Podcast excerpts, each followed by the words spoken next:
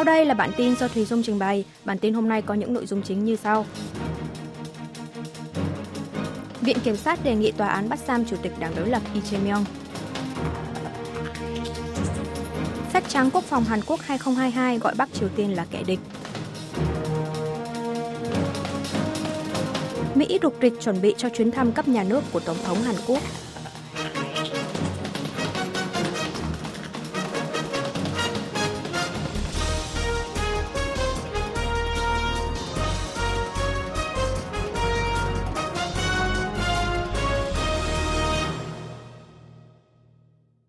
Viện Kiểm sát đề nghị tòa án bắt giam Chủ tịch Đảng đối lập Lee Jae-myung. Viện Kiểm sát khu vực Trung Seoul ngày 16 tháng 2 đã đề nghị tòa án ban lệnh bắt giam với Chủ tịch Đảng đối lập Dân chủ đồng hành Lee Jae-myung. Đây là lần đầu tiên trong lịch sử hiến pháp Hàn Quốc, Viện Kiểm sát đề nghị tòa án bắt giam lãnh đạo của đảng đối lập lớn nhất Quốc hội.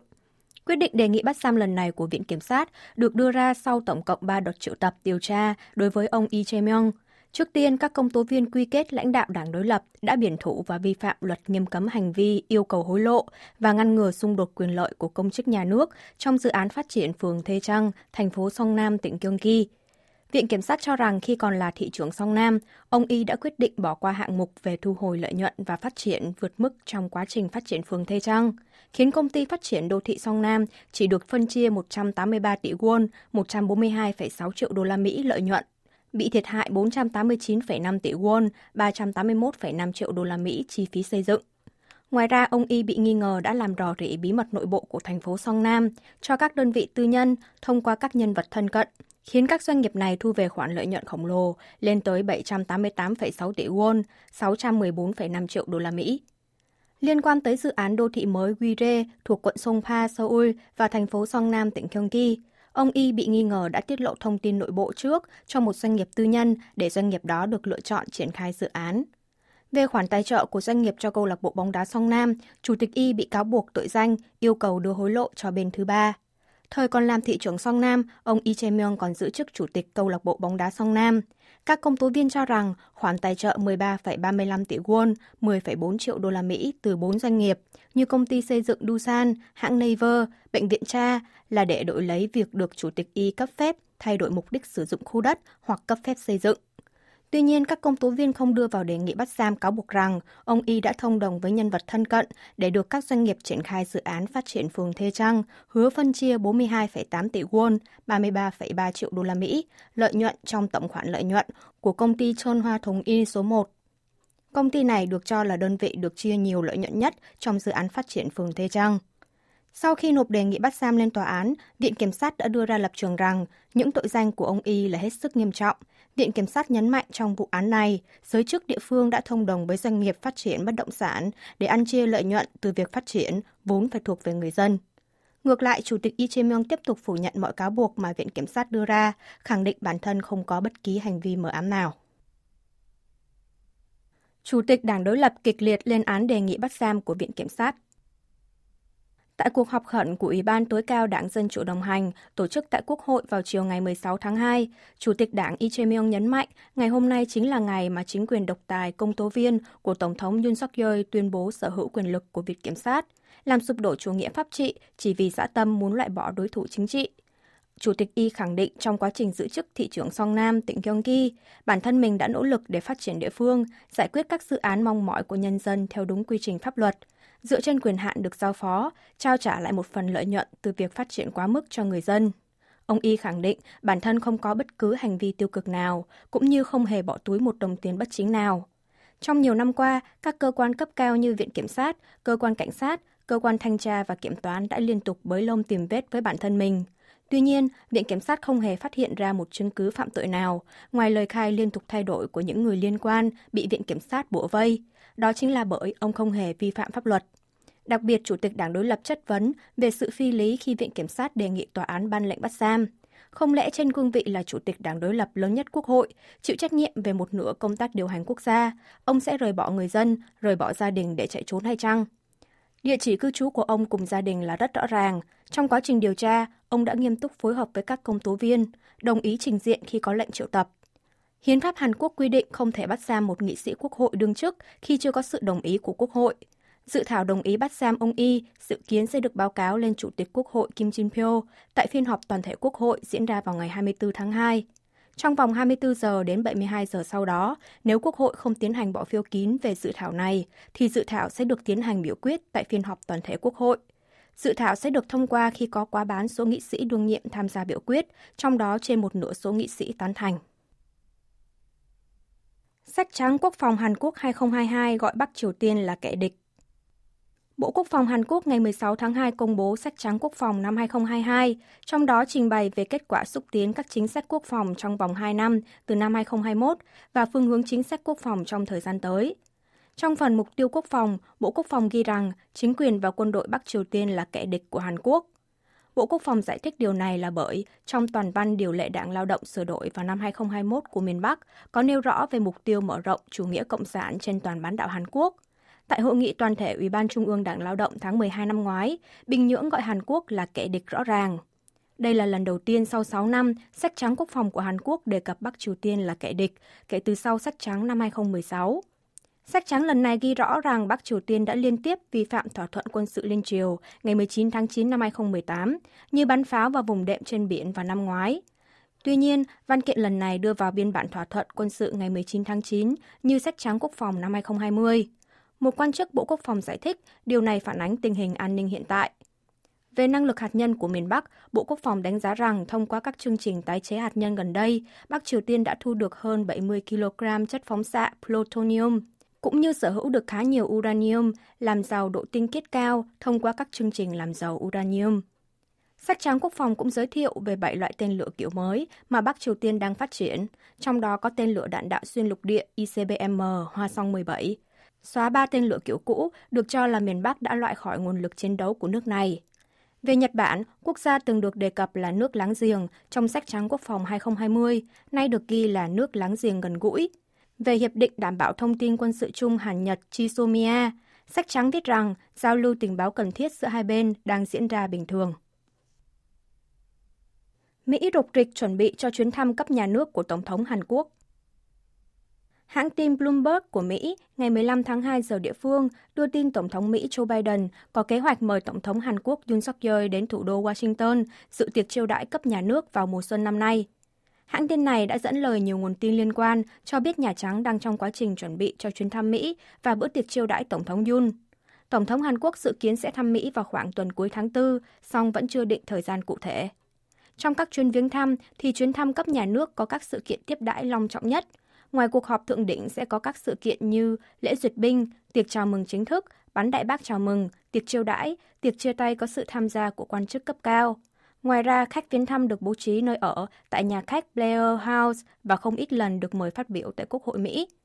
Trong khi đó, Văn phòng Tổng thống Hàn Quốc ngày 16 tháng 2 cho biết tin tức đề cập trên chưa phải lập trường chính thức của chính phủ Mỹ và khẳng định hai bên vẫn đang thảo luận về lịch trình và hình thức tổ chức hội nghị thượng đỉnh song phương. Nhân dịp kỷ niệm 70 năm thiết lập quan hệ đồng minh Hàn-Mỹ, chính phủ Hàn Quốc đã xúc tiến chuyến viên thăm Mỹ của Tổng thống Hàn Quốc Yoon suk yeol vào nửa đầu năm 2023. Nếu được thực hiện, đây sẽ là chuyến thăm cấp nhà nước đầu tiên trong 12 năm sau chuyến thăm của Tổng thống Lee Myung-bak vào năm 2011. Kể từ sau khi Tổng thống Joe Biden nhậm chức vào tháng 1 năm 2021, Washington chỉ có một lần mời nhà lãnh đạo của một quốc gia đến viếng thăm dưới nghi thức cấp nhà nước. Đó là chuyến thăm Mỹ của Tổng thống Pháp Emmanuel Macron vào tháng 12 năm 2022. Viện Kiểm sát khám xét văn phòng Chủ tịch Ủy ban Phát thanh Truyền hình và Truyền thông. Viện Kiểm sát khu vực Bắc Seoul sáng ngày 16 tháng 2 đã tiến hành khám xét văn phòng làm việc của Chủ tịch Ủy ban Phát thanh Truyền hình và Truyền thông. Đây là lần thứ tư Viện Kiểm sát khám xét Ủy ban Phát thanh Truyền hình và Truyền thông, sau các lần vào tháng 9, tháng 11 và tháng 12 năm ngoái. Trong ba lần trước, các công tố viên đã tiến hành khám xét phòng chính sách hỗ trợ phát thanh và truyền hình, một số phòng làm việc của Ủy viên nghiên cứu chính sách và phòng điện toán. Viện Kiểm sát hiện đang điều tra nghi ngờ rằng Ủy ban Phát thanh Truyền hình và Truyền thông đã có ý định cố ý hạ điểm đánh giá cuối cùng của kênh truyền hình cáp TV Chosun trong quá trình tái thẩm định giấy phép vào năm 2020.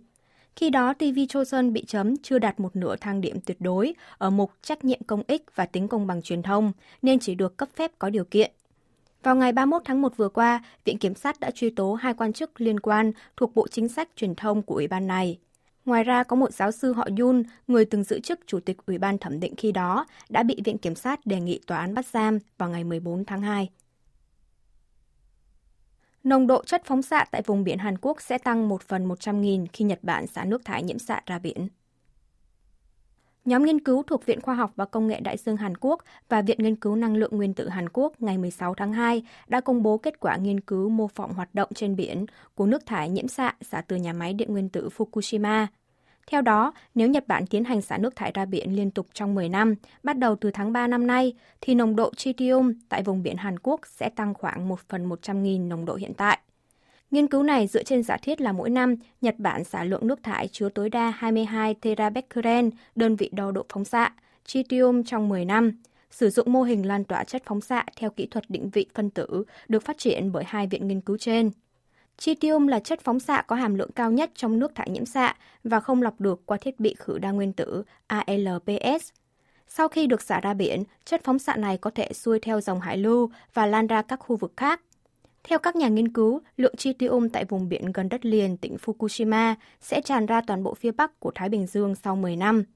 Hai năm sau khi được đổ ra biển, một lượng tritium ở mức 0,0001 becquerel trên mét khối sẽ xâm nhập vào vùng biển Hàn Quốc trong một khoảng thời gian. 4 đến 5 năm sau đó sẽ chính thức tràn vào vùng biển Hàn Quốc.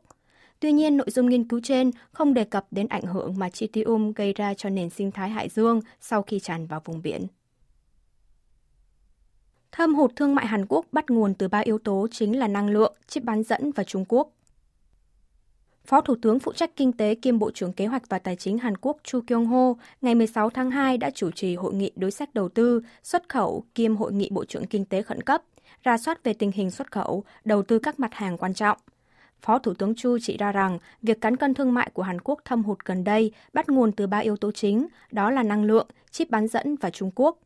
Trong khi nhập khẩu năng lượng vào mùa đông như dầu mỏ, khí đốt không hề giảm, thì xuất khẩu chip bán dẫn, mặt hàng chiếm khoảng 20% tổng kim ngạch xuất khẩu của Hàn Quốc, lại vẫn đang trên đà giảm nghiêm trọng do sự đình trệ kinh tế chung trên toàn cầu. Ngoài ra sẽ còn mất tương đối thời gian để trông đợi vào hiệu quả từ việc Trung Quốc nối lại hoạt động kinh tế. Phó Thủ tướng nhấn mạnh chính phủ sẽ dốc toàn lực để cải thiện cơ cấu xuất khẩu, như tìm kiếm các mặt hàng xuất khẩu triển vọng, đa dạng hóa thị trường xuất khẩu, tăng cường năng lực xuất khẩu dịch vụ, Ông Chu cũng đề nghị Quốc hội thông qua dự thảo sửa đổi luật hạn chế ưu đãi thuế trong tháng 2 này để có thể thúc đẩy đầu tư các ngành công nghiệp chiến lược quốc gia như chip bán dẫn. Tại hội nghị cùng ngày, các quan chức chính phủ cũng thảo luận về phương án mở rộng xuất khẩu các mặt hàng nông thủy sản, hiện đã chuyển sang xu hướng giảm từ quý 4 năm ngoái. Đặc biệt vẫn tiếp tục giảm hơn 10% trong tháng 1 năm nay chính phủ sẽ tận dụng tối đa các yếu tố cơ hội như sự quan tâm lớn tới làn sóng văn hóa Hàn lưu như K-pop hay sự yêu thích các mặt hàng thực phẩm Hàn Quốc như mì gói, các loại tương, lá kim, rong biển khô. Cùng với đó, chính phủ cũng có kế hoạch tích cực bồi dưỡng doanh nghiệp vừa và nhỏ tại địa phương để xây dựng một hệ sinh thái đổi mới khu vực. Thứ trưởng Công nghiệp Hàn Quốc thăm Mỹ trao đổi về vấn đề trợ cấp ô tô điện. Thứ trưởng Bộ Công nghiệp Thương mại và Tài nguyên Hàn Quốc Chang Yong-jin ngày 15 tháng 2 giờ địa phương đã bắt đầu chuyến thăm Mỹ dài 3 ngày nhằm thảo luận về các biện pháp tiếp theo liên quan tới hạng mục về trợ cấp ô tô điện trong luật giảm lãm phát IRA của Washington. Trả lời phỏng vấn của báo giới tại sân bay khi vừa đặt chân tới Washington, Thứ trưởng Trang cho biết sẽ có nhiều vấn đề cần hợp tác với Mỹ, như về các biện pháp tiếp theo liên quan tới luật giảm lãm phát, tính linh hoạt liên quan tới Điều 232 về hạn chế nhập khẩu thép trong đạo luật mở rộng thương mại. Ngoài ra, nhân chuyến thăm lần này, ông sẽ trao đổi cả về các vấn đề trở ngại trong đầu tư tại Mỹ của doanh nghiệp Hàn Quốc, cũng như về lĩnh vực hợp tác trong công nghệ giữa hai nước.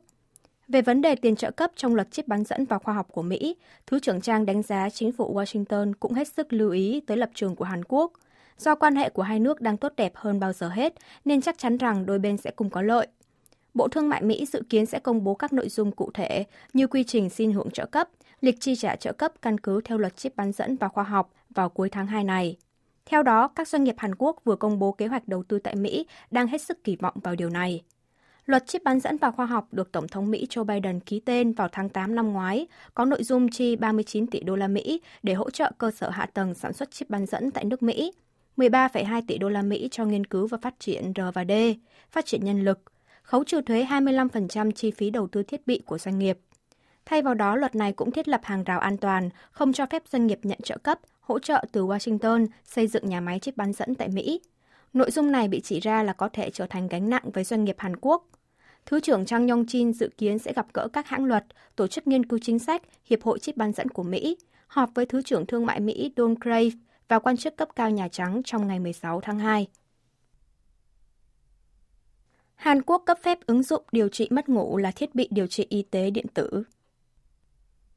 Thời đại mà việc kê thuốc và điều trị cho bệnh nhân bằng phần mềm tương tự như bác sĩ đã tới, Cơ quan An toàn Thực phẩm và Dược phẩm Hàn Quốc MFDS ngày 15 tháng 2 đã cấp phép cho ứng dụng điều trị mất ngủ mang tên SOMJ, là thiết bị điều trị y tế kỹ thuật số đầu tiên trong nước.